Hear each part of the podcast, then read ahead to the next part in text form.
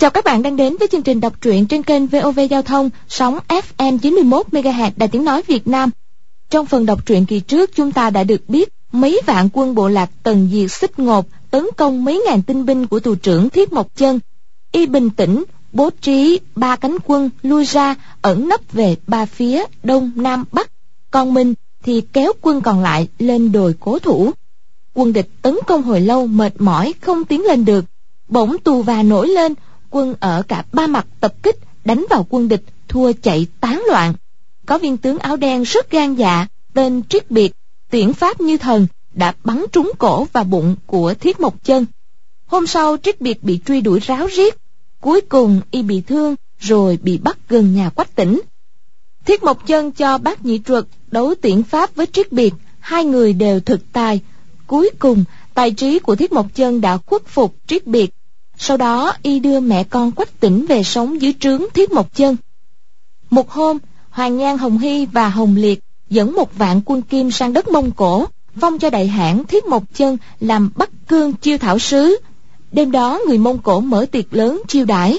Hoàng nhan, hồng liệt mời thiết mộc chân ngày mai cùng đi sắc phong cho vương hãn, người đang đứng đầu các bộ lạc trên thảo nguyên, đồng thời là nghĩa phụ của thiết mộc chân.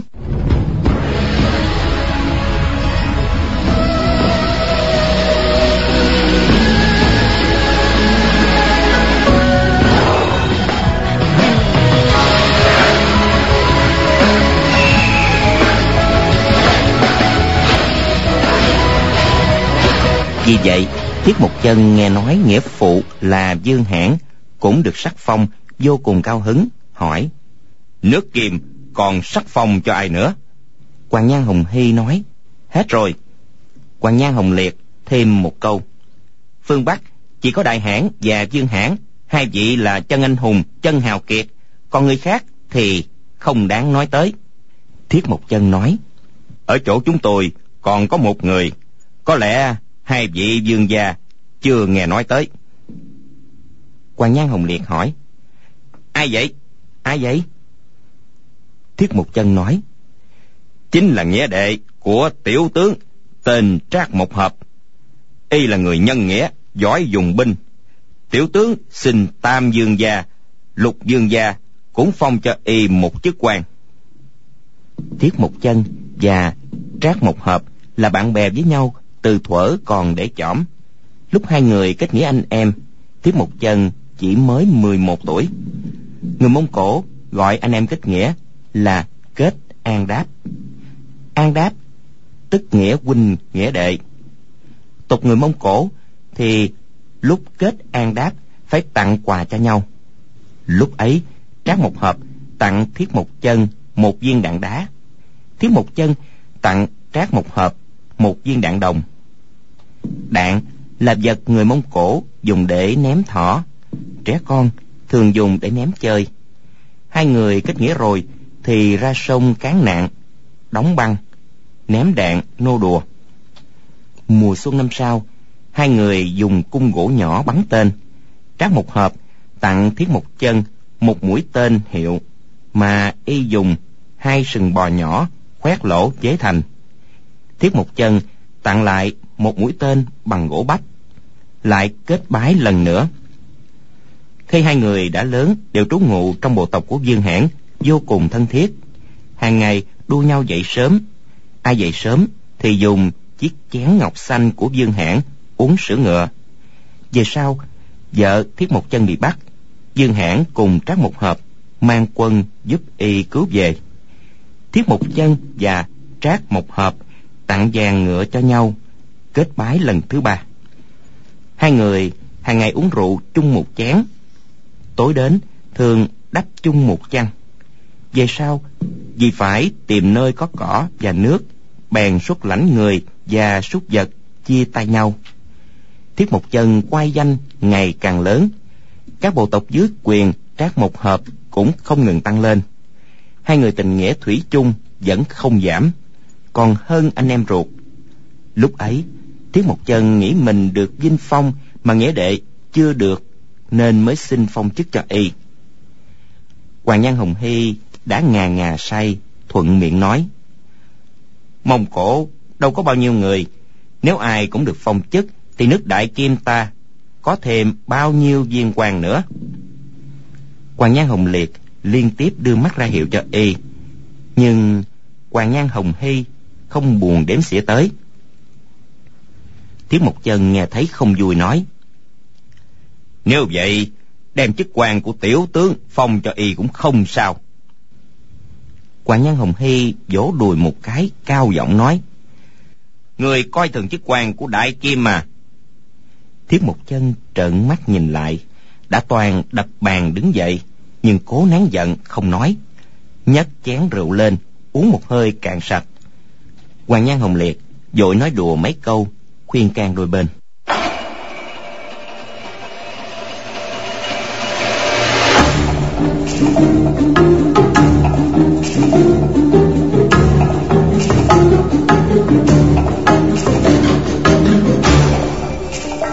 Sáng sớm hôm sau thiếu một chân dắt bốn con đem năm ngàn người ngựa đưa hoàng nhan hồng hy, hoàng nhan hồng liệt tới sắc phong cho dương hãn. Lúc ấy mặt trời vừa mọc lên chỗ thảo nguyên giáp chân trời. thiếu một chân lên ngựa, năm ngàn người ngựa đã sắp hàng chỉnh tề trên thảo nguyên. Quân tướng nước Kim thì vẫn ngủ mê mệt, trong trướng chưa tỉnh. Thiếu một chân lúc đầu thấy quân Kim người mạnh, ngựa khỏe, binh khí sắc bén, rất có ý kính sợ. Đến lúc ấy thấy họ ham mê hưởng lạc, khịch mũi hừ một tiếng nhìn qua Mộc Qua Lê hỏi. Người thấy quân Kim thế nào? Mộc Qua Lê nói. Một ngàn quân Mông Cổ chúng ta có thể đánh tan năm ngàn người của họ. Tiết một Chân cười nói. Ta cũng nghĩ thế. Chỉ là nghe nói nước Đại Kim có hơn trăm vạn quân, mà chúng ta chỉ có năm vạn. Mộc Qua Lê nói. Một trăm vạn quân không thể ra trận hết được. Chúng ta chia nhau tới đánh. Hôm nay tiêu diệt mười vạn, ngày mai lại tiêu diệt mười vạn.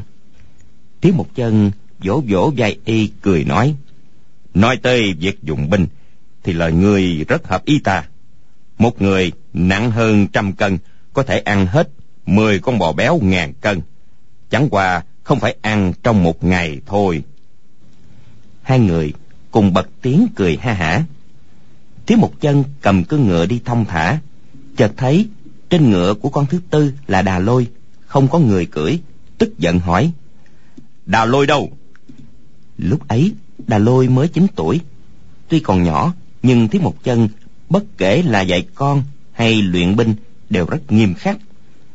Người vi phạm quy định quyết không tha thứ. Y cao giọng hỏi. quần tướng người nào cũng nơm nớp lo sợ. Đại tướng Bác Nhĩ Hốt là sư phụ của Đà Lôi. Thấy đại hãn trách móc, thầm quán sợ nói. Thằng nhỏ này, trước nay không dám dậy trễ. Để tôi đi tìm. Vừa định quay ngựa đi tìm, chợt thấy hai đứa nhỏ nắm tay nhau chạy tới. Một đứa trên đầu, đội khăn gấm, chính là con út của thiết một chân, là đà lôi. Đứa kia là quách tỉnh đà lôi chạy tới trước mặt thiết một chân, kêu một tiếng. Dạ, dạ. gia gia thiết một chân cao giọng nói, bây giờ người mới tới à? Đà lôi nói, con vừa cùng quách huynh kết an đáp ở bờ sông, y tặng con cái này. Nói xong, xòe vật cầm trong tay ra, là một cái khăn lau mồ hôi màu hồng theo qua, vốn là của lý bình, theo cho con trai. Thiếu một chân nghĩ tới việc mình kết nghĩa với trác một hợp lúc nhỏ trong lòng cảm thấy thương mến, trên mặt lập tức hiện vẻ từ hòa. Lại thấy hai đứa nhỏ trước ngựa dáng vẻ ngây ngơ, liền dịu giọng nói thế người tặng y cái gì? Quách tỉnh chỉ lên cổ mình nói, cái này, thiếu một chân thấy là cái vòng vàng mà con út mình ngày thường vẫn đeo ở cổ. Cười khẽ một tiếng nói, hai người các người từ nay trở đi, phải tương thần tương ái, giúp đỡ lẫn nhau. Đà lôi và quách tỉnh cùng gật đầu dân dạ. Thiếu một chân nói, lên ngựa cả đi, thằng nhỏ quách tỉnh cũng đi luôn với bọn ta. Đà lôi và quách tỉnh vô cùng vui vẻ, đều cùng lên ngựa. Lại chờ thêm hơn nửa giờ, anh em hoàng nhan hồng hy mới chải đầu xong, bước ra khỏi trướng. Hồng nhan hồng liệt thấy quân mông cổ đã xếp hàng chờ từ lâu vội ra lệnh tập hợp quân sĩ. Hoàng nhan hồng hy thì làm ra vẻ dương tử thượng quốc, rót vài chén rượu uống. Ăn điểm tâm xong mới thông thả lên ngựa. Lại mất thêm nửa giờ nữa mới tập hợp xong một dạng người ngựa. Đoàn người đi lên phía bắc được sáu ngày. Dương hãn, phái con là tan côn và nghĩa tử là trác một hợp tới nghênh đón. Thiếu một chân nghe báo trác một hợp tới vội ra đón. Hai người xuống ngựa ôm chầm lấy nhau. Các con của thiếu một chân cũng đều bước lên bái kiến thúc phụ. Quan nhan hồng liệt nhìn trác một hợp, thấy y dốc dáng cao gầy, trên mép có một hàng ria thưa màu vàng, hai mắt lóng lánh có thần, hiện rõ vẻ tinh khôn mạnh mẽ. Tàn côn thì béo phì trắng trẻo, hẳn là lúc bình thời chỉ lo ăn uống chơi bời không giống người lớn lên trên sa mạc. Lại thấy dáng vẻ y ngạo mạn, không đếm xỉa gì tới thiết một chân, khác hẳn tráng một hợp rất thân thiết.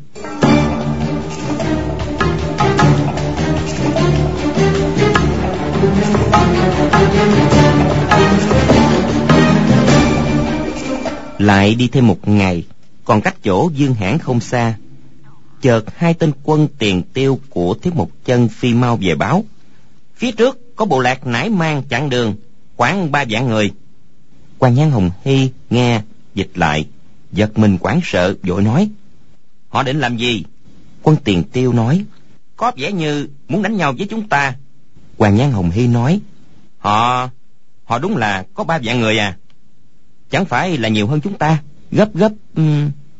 thiết một chân không chờ y nói hết câu, nói với một qua lê, người đi hỏi xem. Một qua lê mang theo mười tinh thân binh phóng ngựa đi, còn đại đội quân mã dừng lại. Qua một lúc, một qua lê trở về bẩm báo. Người nãy mang, nghe nói dương tử nước đại kim tới phong quan chức cho đại hãn cũng muốn được phong. Họ nói, nếu không phong thì sẽ bắt hai vị dương tử giam lại, đợi lúc nào về nước, đại kim phong quan chức cho họ, mới thả về. Bọn người nãy mang kia còn nói, quan chức của họ phải lớn hơn của đại hãn thiết một chân. Quan nhan hồng hy nghe xong, biến sắc nói, quan chức lại có chuyện bắt phong mà. Như như thế không phải là muốn làm phản sao? Tính thế nào đây? Quan nhan hồng liệt lập tức ra lệnh cho quân tướng nước kim bày thành trận thế để đề phòng bất trắc. Trác một hợp nhìn thiết một chân nói ca ca người nãy mang, thường vẫn cướp súc vật của chúng ta làm khó chúng ta. Hôm nay lại bỏ qua cho họ à. Không biết hai vị dương tử nước đại kiềm có ra lệnh gì không? Thiết một chân nhìn địa hình bốn phía, trong lòng đã có chủ ý, bèn nói, hôm nay phải cho hai vị dương tử của nước đại kiềm được thấy một chút thủ đoạn của anh em ta chứ. Rồi hít một hơi dài quát lớn, giơ cao roi ngựa, đánh trên không hai cái vút vút, hai tiếng. Năm ngàn quân mông cổ đột nhiên đồng thanh quát lớn. Ha ha ha. Anh em hoàng nhan bất ngờ, bất giác hoảng sợ, nhảy dựng lên. Chỉ thấy phía trước, bụi bay mù mịt, quân địch dần dần tới gần. Đội tiền tiêu của quân mông cổ đã lui về bản trận. Hoàng nhan hồng hy nói, lục đệ, mau sai bọn nhỏ của chúng ta xông lên đi, chứ đám quân mông cổ này vô dụng thôi. Quan nhan hồng liệt hạ giọng nói, cứ để họ đánh trận đầu quan nhan hồng hy lập tức tỉnh ngộ, gật đầu đáp. Quân mông cổ đồng thanh quát lớn, nhưng không di động. Hồng nhan hồng hy nhướng mày nói, đám quân mông cổ này kêu như bò rống ngựa hí, không biết để làm gì. Cho dù có kiều giang trời dội đất, thì chẳng lẽ quân địch lại rút lui sao? Bác nhĩ hốt xuất lãnh cánh quân bên trái nói với đà lôi, người đi theo ta, không được rơi lại phía sau, xem ta giết giặc đà lôi và quách tỉnh theo quân sĩ cũng rướng cổ quát lớn. Trong khoảnh khắc, trong đám bụi bốc lên, quân địch đã xông tới còn cách vài trăm bước. Quân mông cổ vẫn chỉ quát lớn. Lúc ấy, hồng nhan hồng liệt cũng cảm thấy kỳ lạ. Thấy quân nải mang ao ao xông tới, chỉ sợ phá vỡ hàng trận, bèn quát. Bắn tên!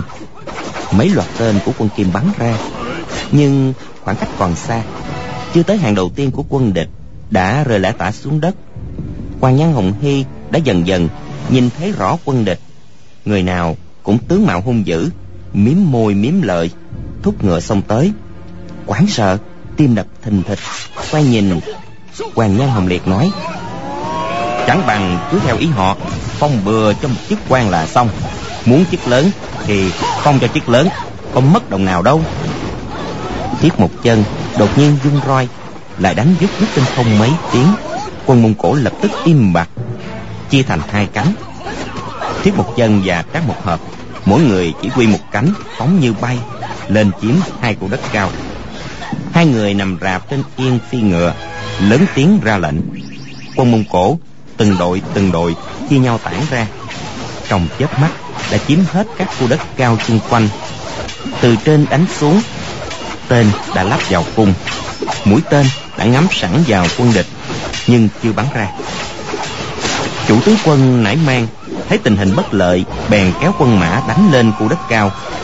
Quân mông cổ dựng lá chắn mềm lên. Là mấy lớp nệm lông dê chế thành dùng để đỡ tên. Quân cung tiễn núp sau lá chắn phát tên.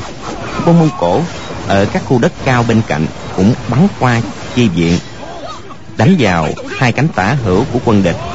Quân nảy mang phi ngược khắp nơi, nhất thời lập tức tan dở. Thiếu một chân đứng trên khu đất cao bên trái quan sát chiến trường.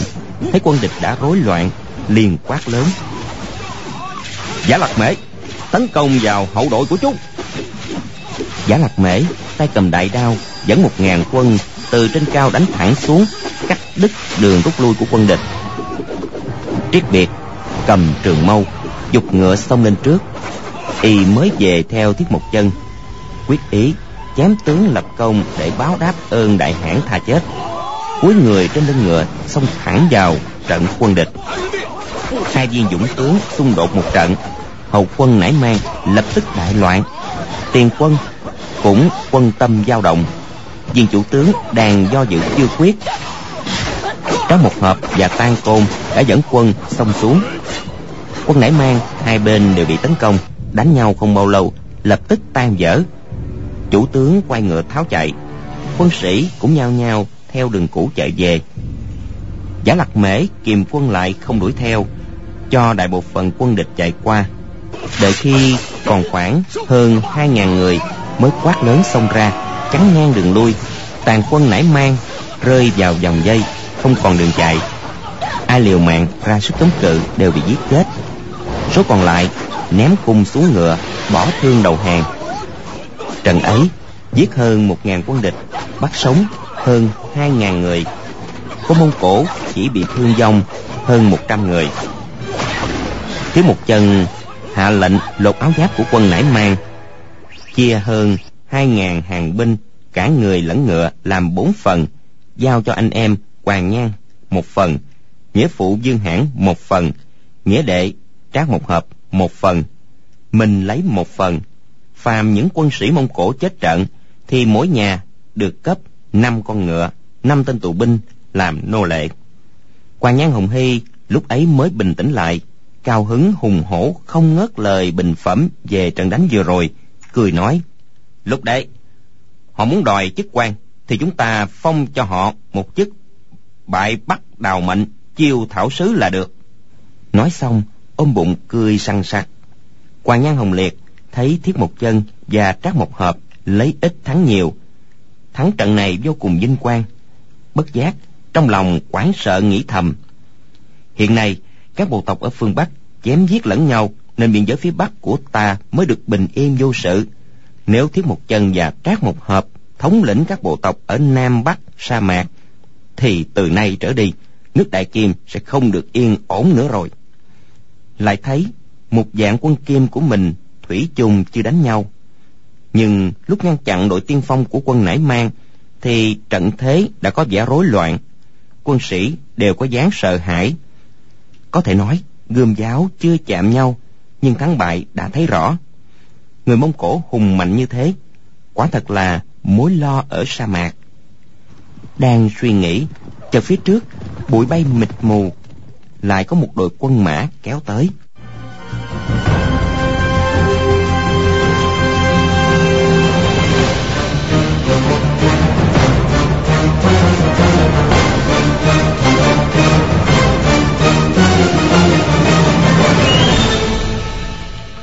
Hoàng Nhan Hồng Hy cười nói, Được, Đánh cho chúng thêm trận nữa.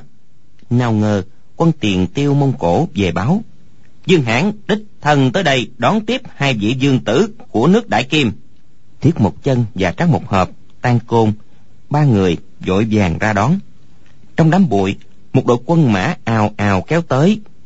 Giữa mấy trăm thân binh hộ vệ, Dương Hãn phóng ngựa tới trước mặt, nhảy xuống ngựa, cầm tay thiết một chân và trác một hợp, rồi tới trước ngựa anh em Hoàng Nhan quỳ xuống làm lễ.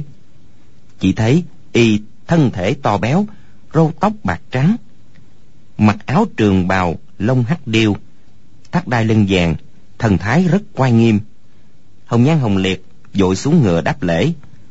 Còn Hoàng Nhan Hồng Hy thì lại chỉ ngồi trên lưng ngựa, ôm quyền, giái một cái. Dương Hãn nói, Tiểu nhân nghe nói quần nải màng muốn vô lễ, chỉ sợ làm kinh động hai vị dương tử, vội mang quân tới. May mà nhờ quay phong của hai vị điện hạ, ba đứa con của tôi đã đánh lui được họ rồi. Kế đích thân mở đường, cùng cùng kính kính đưa anh em Hoàng Nhan Hồng Hy về trướng của y. Chỉ thấy trong trướng trải đầy da điêu, da chồn, đồ dùng quá lệ quý giá. Ngày đám thân binh vệ sĩ cũng ăn mặc đẹp đẽ hơn cả thiết một chân. Còn cha con y thì không cần phải nói. Trong vòng dài dặm quanh trướng, tiếng tù già vang lên không ngớt. Người reo, ngựa hí, quan cảnh rất náo nhiệt.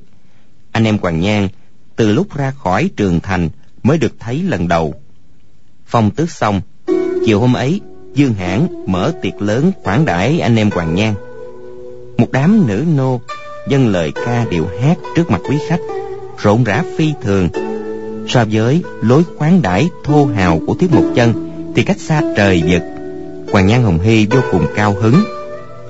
Vừa ý hai nữ hô, trong lòng chỉ nghĩ cách làm sao mở miệng đòi Dương Hãn.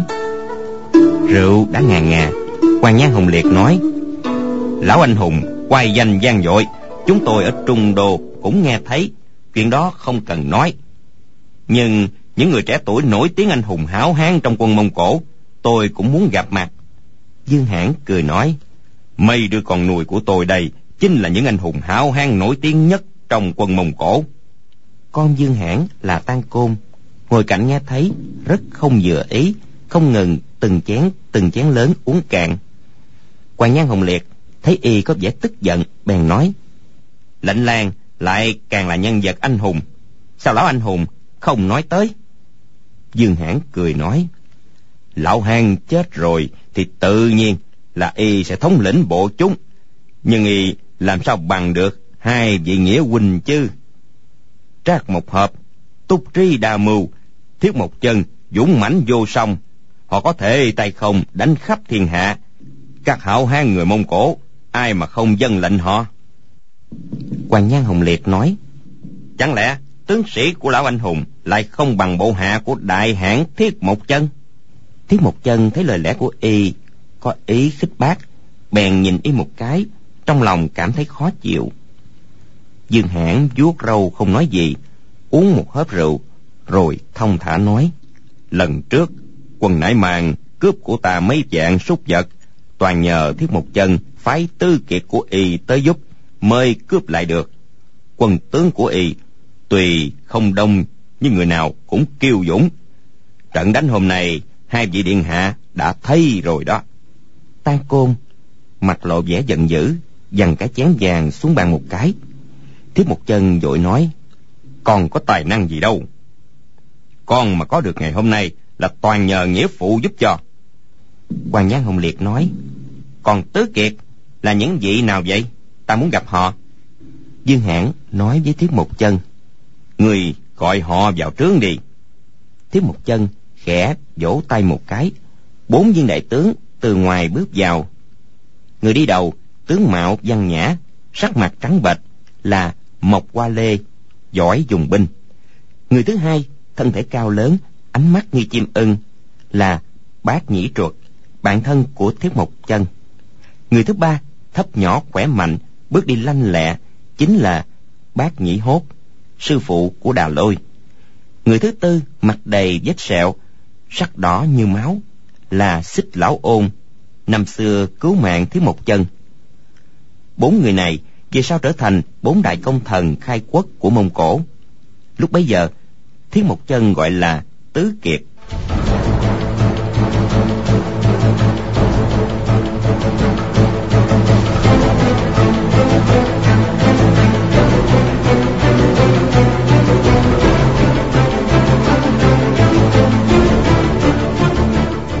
Quan nhân hùng liệt nhìn thấy, khen ngợi mỗi người vài câu, ban cho mỗi người một chén rượu lớn. Đợi họ uống xong, quan nhân hùng liệt lại nói, hôm nay trên trận có một vị tướng áo đen xung phong hãm trận, không ai chống được. Là ai vậy? Thiếu một chân nói, đó là một viên thập phu trưởng tiểu tướng mới thu nhận. Mọi người đều gọi y là triết biệt. Quan nhan hùng liệt nói, cũng gọi y vào uống một chén đi. Thiết một chân bèn truyền lệnh ra ngoài. Triết biệt vào trướng, tạ ơn ban rượu. Đang nâng chén định uống, thì tan côn kêu lên. Một gã thập phu trưởng hèn mạc như ngươi, lại dám uống rượu bằng chén vàng của ta à? Triết biệt vừa sợ vừa giận, dừng lại không uống, nhìn qua tiếp một chân. Tập tục của người mông cổ thì cản trở người khác uống rượu là hạ nhục rất lớn. Huống chi đây là chỗ bao nhiêu người nhìn thấy. Bảo người ta làm sao nhịn được. Thiết một chân nghĩ thầm. Nể mặt nghĩa phù, mình cứ nhường tan côn một lần. Bèn nói với triết biệt, mang qua đây cho ta uống. Rồi đón lấy cái chén vàng trong tay triết biệt, ngửa cổ, uống một hơi cạn sạch. Triết biệt tức giận nhìn tan côn một cái, rồi sải chân bước ra ngoài. Tan côn quát, người quay lại đây triết biệt, không đếm xỉa gì tới, ngẩng đầu đi thẳng. Tan côn gặp chuyện bực mình nói, tuy nghĩa huynh thiết một chân có tứ kiệt, nhưng ta chỉ bỏ ra một vật, cũng có thể một miếng nuốt sống tứ kiệt. Nói xong khà khà cười nhạt, y gọi thiết một chân là nghĩa huynh, vì thiết một chân nhận cha y là dương hãn, làm nghĩa phụ, chứ y và thiết một chân thì chưa hề kết an đáp hoàng nhan hồng hy nghe y nói thế, ngạc nhiên hỏi, cái gì mà lợi hại thế? Thật đáng ngạc nhiên tan côn nói. Chúng ta ra ngoài trướng xem. Dương hãn nói, đang uống rượu ngon miệng người lại muốn dở trò gì vậy? Hoàng nhan hồng hy thì chỉ muốn xem nhiệt náo, bèn nói, uống rượu buồn quá, xem cái khác cũng hay. Nói xong, đứng lên bước ra ngoài trướng. Mọi người chỉ đành bước ra theo quân sĩ mông cổ ngoài trướng đã đốt mấy trăm đống lửa lớn đang hội họp uống rượu. Thấy các đại hãn bước ra, chỉ nghe rầm rầm một tràng. Quân sĩ phía tây đồng loạt đứng lên. Đứng ngay ngắn, chỉnh tề, không động đậy. Đó chính là bộ thuộc của thiết mộc chân. Bộ tướng sĩ tốt của dương hãn phía đông cũng nhao nhao đứng lên. Nhưng người trước kẻ sau, có người còn cúi đầu cười nói với nhau. Hoàng nhan hồng liệt nhìn thấy hết, nghĩ thầm, bình tướng của dương hãn tuy nhiều, nhưng kém xa của thiết mộc chân. Dưới ánh lửa, thiết mộc chân thấy mặt triết biệt đầy vẻ tức giận, bèn gọi, mang rượu tới đây. Tùy tùng dâng lên một bầu rượu lớn. Thiết mộc chân đón lấy bầu rượu, lớn tiếng nói, hôm nay chúng ta đánh quân nải mang đại bại, mọi người đều vất vả. Các tướng đồng thanh đáp, là nhờ đại hãn dương hãn đại hãn thiết một chân, đại hãn trác một hợp chỉ huy. Thiết một chân nói, hôm nay, ta thấy một người đặc biệt dũng cảm, xung đột trong hậu quân của quân địch, đánh ra đánh vào ba lần liên tiếp, bắn chết mười mấy tên địch. Người đó là ai? Quân sĩ kêu lên, thập phu trưởng triết biệt. Thiết một chân nói, cái gì mà thập phu trưởng? Là bách phu trưởng. Mọi người đều ngạc nhiên. Cái đó lập tức hiểu ý hò reo, gian dậy. Triết biệt là dũng sĩ. Đâu chỉ đáng là bách phu trưởng. Tiếng một chân nói với giả lạc mễ, đưa mũ trụ cho ta. Giả lạc mễ, hai tay dâng lên. Thiếu một chân đưa tay đón lấy giơ cao lên gọi, đây là mũ trụ ta đội lúc giết giặc. Bây giờ trao cho dũng sĩ làm chén rượu. Rồi mở nút bầu rượu, trút vào mũ trụ, uống một hớp rồi đưa qua cho triết biệt. Triết biệt vô cùng cảm kích, quỳ một chân xuống, đón lấy, uống mấy hớp cạn sạch, hạ giọng nói, dù cho là chén bảo thạch nạm vàng quý nhất thiên hạ, cũng không bằng mũ trụ của đại hãn thiết một chân cười khẽ một tiếng, đón lấy mũ trụ, đội lên đầu. Quan nhãn hồng liệt nghĩ thầm thiết một chân quả là hào kiệt. Lúc này mà y bảo triết biệt chết một vạn lần thì người kia cũng vui lòng. Các đại thần trong triều cứ nói là người mang ở phương bắc đều là bọn không có đầu óc, quá là khinh người quá đáng. Hoàng nhan hồng hy chỉ nghĩ tới việc tăng côn muốn nuốt sống tứ kiệt. Y ngồi xuống một cái ghế da hổ do tùy tùng đưa tới, hỏi tăng côn, người có cái gì lợi hại có thể một miếng nuốt sống tứ kiệt thế? Tăng côn cười khẽ một tiếng, hạ giọng nói, mời điện hạ xem một trò vui. Cái gì mà tứ kiệt, hoài chấn đại mạc, quá nữa đều không bằng hai con vật của tôi. Rồi lớn tiếng gọi, tứ kiệt của nghĩa huynh thiết một chân đâu? Bọn mộc qua lê, bốn người bước vào khom lưng làm lễ.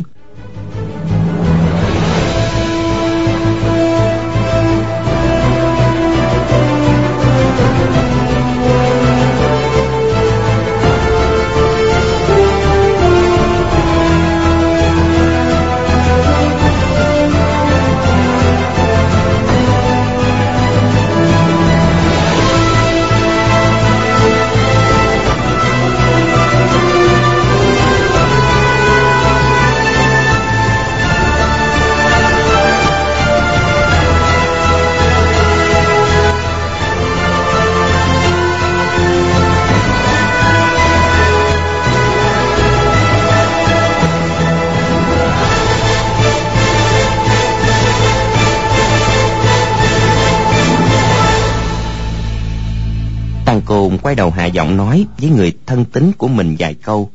Người ấy dân dạ bước ra. Qua một lúc, chợt nghe một tràng tiếng mảnh thú gầm thét, phía sau trướng đưa lên hai con kim tiền báo lớn, toàn thân phủ lông gấm vàng rực. Trong bóng đêm, chỉ thấy mắt báo ngời ngời như bốn đĩa đèn dầu xanh biếc, từ từ tới gần.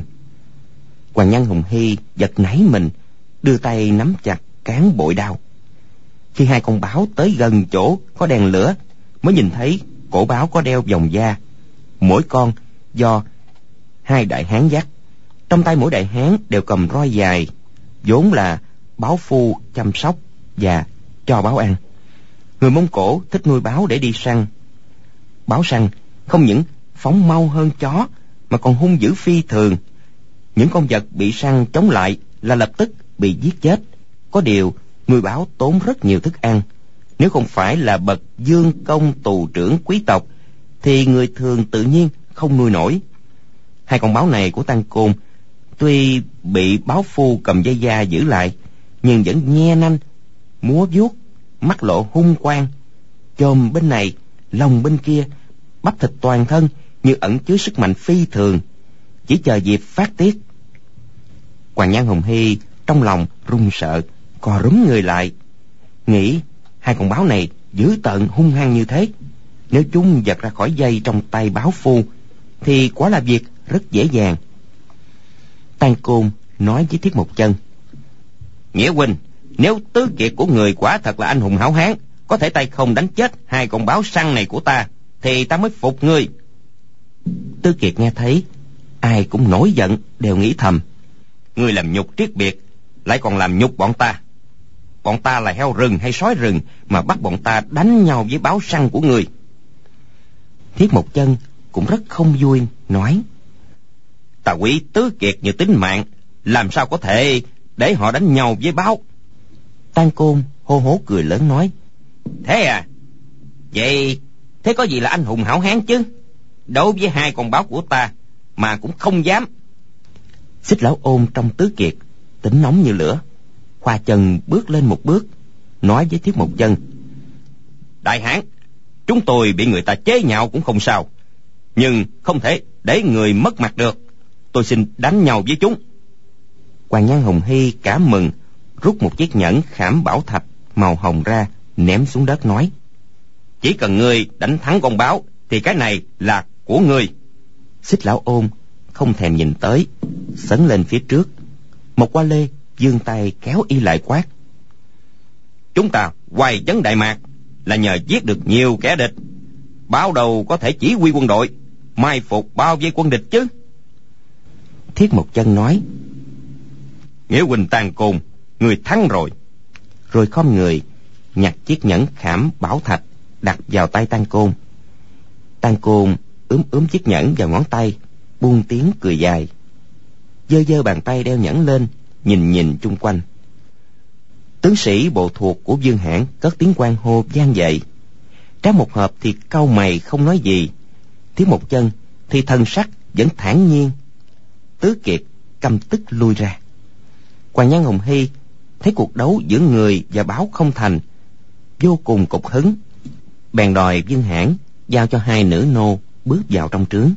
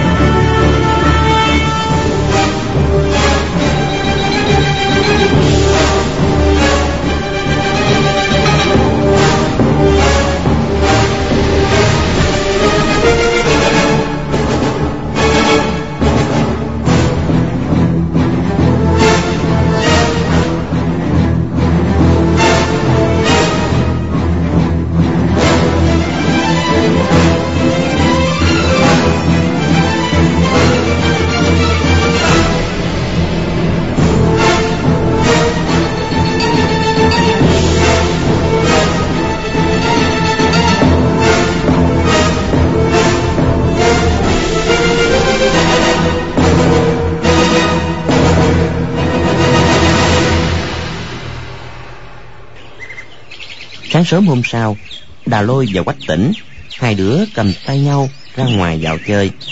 Chạy đông chạy tây, dần dần rời khỏi doanh trại khá xa. Đột nhiên, có một con thỏ trắng phóng qua cạnh hai đứa. Đà lôi rút một cung tên nhỏ ra, dù một tiếng, bắn trúng bụng con thỏ. Nó tuổi nhỏ sức yếu, nên tuy bắn trúng, nhưng không trí mạng. Con thỏ trắng mang cả tên chạy hai đứa reo hò ầm ĩ, co cẳng, đuổi theo. Con thỏ chạy được một lúc, rốt lại cũng ngã lăn ra. Hai đứa đồng thanh reo mừng, đang định tới bắt lấy. Chợt trong khu rừng bên cạnh, có bảy, tám đứa trẻ chạy ra. Một đứa khoảng mười một, mười hai tuổi, nhanh tay lẹ mắt, vô một cái, chụp được con thỏ, nhấc lên, rút mũi tên, quăng xuống đất. Trừng mắt nhìn đà lôi và quách tỉnh. Một cái, rồi ôm con thỏ quay người bỏ đi. Đà lôi kêu lên. Nè, con thỏ, là do ta bắn chết. Ngươi mang đi đâu vậy? Đứa trẻ kia quay người cười nói. Ai nói người bắn chứ? Đà lôi nói. Mũi tên kia không phải là của ta sao? Đứa trẻ kia đột nhiên lông mày dựng ngược. Hai mắt mở to, quát lớn. Thỏ này là của ta nuôi. Không bắt ngươi đền là may lắm rồi. Đà lôi nói. Ngươi nói bậy. Rõ ràng là thỏ rừng mà đứa trẻ kia lại càng hung hăng, sấn tới, chỉ vào mặt đà lôi nói. Người mắng ai? Ông nội ta là dương hãn, cha ta là tan côn ngươi biết không? Cứ cho là ngươi bắn đi, nhưng ta lấy thì sao nào? Đà lôi ngạo nghễ đáp. Cha ta là thiết một chân đó. Đứa trẻ kia nói. Phi, thiết một chân thì sao? Cha ngươi hèn nhát, sợ ông nội ta, sợ cả cha ta. Đứa trẻ ấy là tên đô sử là con một của Tăng Côn.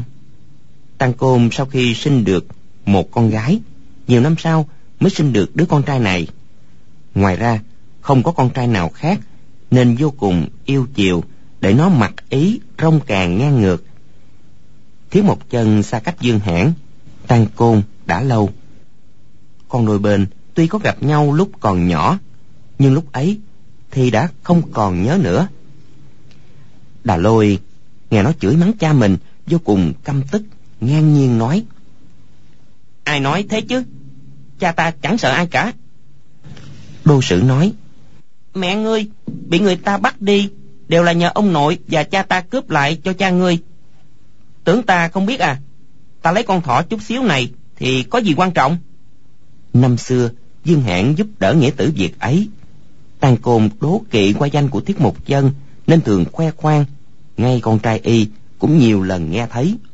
Đà lôi, một là tuổi còn nhỏ, hai là vì Thiết Mục Chân cho rằng đó là chuyện nhục nhã lớn trong đời nên không kể lại cho con biết.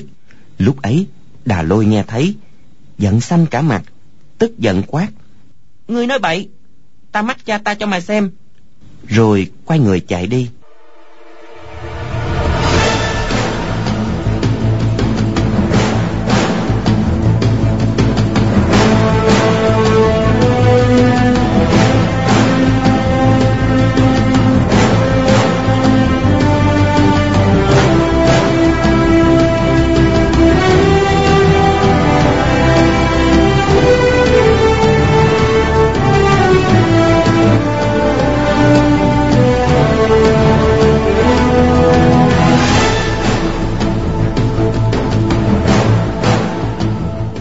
Đô sử ha hả cười lớn gọi theo.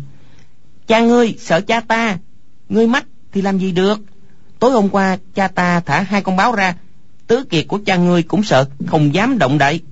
Trong tứ kiệt có bác nhĩ hột là sư phụ đà lôi, khiến đà lôi nghe thế lại càng tức giận, lắp ba lắp bắp nói. Sư phụ ta thì ngay hổ cũng không sợ, lại sợ báo à. Chỉ là y không muốn đánh nhau với thú rừng thôi. Đô sử bước lên hai bước, đột nhiên dùng tay tát một cái, đánh trúng mặt đà lôi thét lớn. Ngươi còn bướng à? Ngươi có sợ ta hay không? Đà lôi sửng sốt, hai má đỏ bừng, muốn khóc mà cố nín. Quách tỉnh đứng cạnh tức giận đã lâu, lúc ấy không nhịn được nữa, hư một tiếng, đột nhiên xông tới hút đầu vào bụng đô sử. Đô sử bất ngờ bị hút trúng bụng, ngã ngửa ra đất. Đà lôi vỗ tay cười nói, hay lắm. Rồi kéo tay quách tỉnh, quay người bỏ chạy. Đô sử tức giận quát. Đánh chết hai thằng tiểu tử này cho ta. Bọn trẻ cùng đi với đô sử đuổi theo, đôi bên súng vào nhau, đấm đá túi bụi. Đô sử bò dậy, hung hăng nhảy vào vòng chiến. Đô sử lớn hơn, nhân lại số đông. Trong chớp mắt đã đè đà lôi và quách tỉnh ra đất. Đô sử không ngừng đấm mạnh xuống lưng quách tỉnh quát. Đầu hàng đi thì ta tha cho. Quách tỉnh hết sức dùng dậy, nhưng bị đè xuống, không cựa quậy được. Bên kia, đà lôi cũng bị hai đứa trẻ hợp sức đè xuống đất, đánh túi bụi. Đang còn giằng co chưa ngã ngủ. Chợt sau núi, có tiếng nhạc ngựa khô vang. Một đội người ngựa phóng tới. Người đi đầu, thân thể béo lùn, cưỡi một con hoàng mã. Nhìn thấy đám trẻ đánh nhau, cười nói. Hay lắm, cũng biết đánh nhau à. Rồi dục ngựa tới gần. Thấy bảy tám đứa lớn đánh hai đứa trẻ.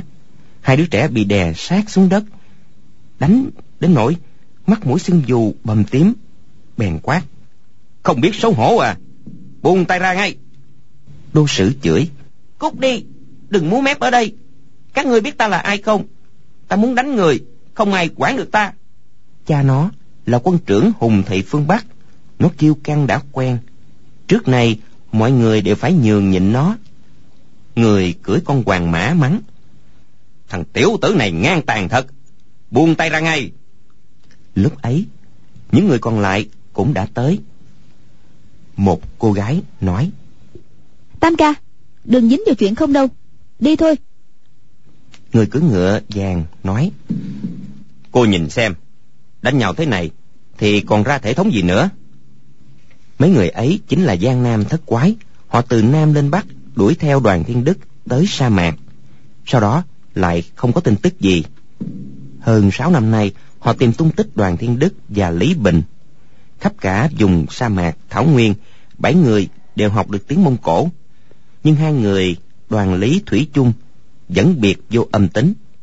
Giang Nam thất quái, tính tình cương cường, lại thêm mười phần hiếu thắng. Đã đánh cuộc với khưu sử cơ, thì đừng nói là chỉ tìm một người đàn bà, mà cho dù vất vả gấp mười, nguy hiểm gấp muôn lần, họ cũng quyết không thể bỏ ngang. Thất quái, người nào cũng suy nghĩ như nhau. Nếu vĩnh viễn không tìm được Lý Bình, cũng phải tìm đủ 18 năm mới thôi. Lúc ấy sẽ trở lại lầu túy tiên, phủ gia hưng, nhận thua với khu sử cơ. Huống chi, khu sử cơ cũng chưa chắc đã tìm được bao thị vợ Dương Thiết Tâm. Nếu đôi bên đều không tìm được, thì kể như Hòa lại tìm đề mục khác để tỉ thí cũng chẳng sao.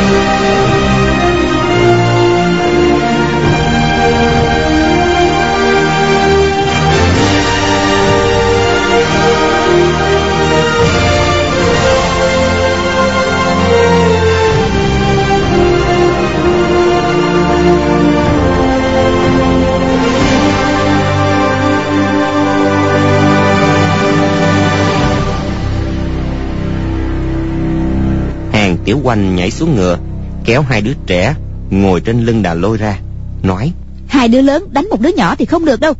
Đà lôi trên lưng chợt nhẹ bỗng, bèn nhảy ngay dậy. Đô sử sửng sốt, quách tỉnh lật mạnh người lại, đánh mạnh vào bụng nó một cái. Hai đứa đã thoát thân, co cẳng bỏ chạy. Đô sử kêu lên, đuổi theo, đuổi theo. Rồi dẫn đầu đám trẻ con đuổi theo. Giang Nam thất quái, thấy đám trẻ con Mông Cổ đánh nhau, nhớ lại lúc mình còn nhỏ nghịch ngợm, bướng bỉnh, đều bất giác, mỉm cười. Kha Trấn Ác nói, đi mau lên, nếu chợ phía trước tan rồi sẽ không hỏi được ai đâu. Lúc ấy, bọn đô sử đã đuổi kịp quách tỉnh và đà lôi, bao vây bốn phía. Đô sử quát, có đầu hàng hay không? Đà lôi mặt đầy vẻ tức giận, lắc đầu không đáp. Đô sử nói, đánh.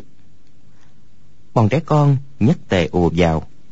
Đột nhiên, ánh hàng quang chớp lên, quách tỉnh trong tay cầm một thanh chủy thủ gầm lớn. Đứa nào dám xông vào?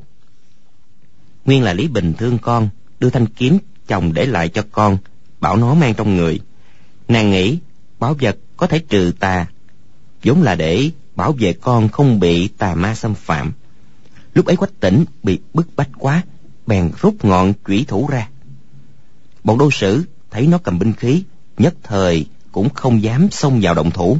Diệu thủ thư sinh chu thông đã giật cương phóng ngựa đi.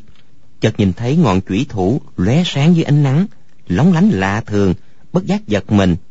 Y nhất sinh thường trộm cắp của quan lại nhà giàu, hiểu biết về bảo vật rất rộng rãi, nghĩ thầm, ánh sáng này không phải tầm thường, phải nhìn xem là bảo bối gì?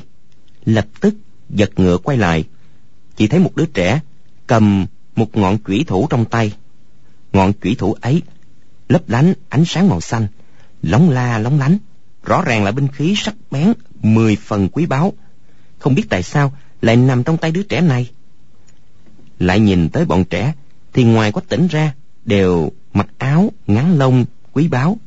Mà quách tỉnh thì trên cổ đeo một cái vòng vàng chạm khắc tinh xảo. Xem ra cũng là con em của tù trưởng mông cổ. Chu thông nghĩ thầm, chắc là thằng nhỏ này lấy trộm bảo đao của cha nghịch ngợm và của dương công tù trưởng, có lấy cũng không hề gì. Lúc ấy, đã nảy ý muốn cướp, bèn cười hề hề xuống ngựa nói, mọi người đừng đánh nhau, đùa đùa một chút thôi thì được. Câu nói vừa dứt, đã nghiêng người xông vào vòng dây của đám trẻ, giương tay cướp lấy thanh chủy thủ y sử dụng tuyệt kỹ võ công, không thủ, nhập, bạch nhận. Đừng nói một đứa trẻ như quách tỉnh cho dù là một người lớn võ nghệ tinh thâm, chỉ cần không phải là bậc cao thủ mà gặp phải diệu thủ thư sinh này, cũng đừng hòng giữ được binh khí trong tay. Chu thông vừa cầm được ngọn chủy thủ, quay người bỏ chạy, nhảy lên lưng ngựa, hô hố cười lớn, giật cương thúc ngựa, phi thẳng một mạch đuổi theo mọi người, cười nói hôm nay may mắn, tự nhiên lại vớ được vật báo. Tiếu di đà, trương a sinh cười nói, cái thói trộm gà bắt chó của nhị ca vẫn không bỏ được. Náo thị hiệp ẩn toàn kim phát nói, bảo bối gì vậy? Đưa tôi xem nào. Chu thông giang tay ra ném qua. Chỉ thấy một đạo ánh sáng xanh vạch ra trên không, chớp nắng mặt trời. Ánh sáng lóng lánh tựa hồ tạo thành một chiếc cầu vòng nho nhỏ. Mọi người đều bật tiếng khen ngợi.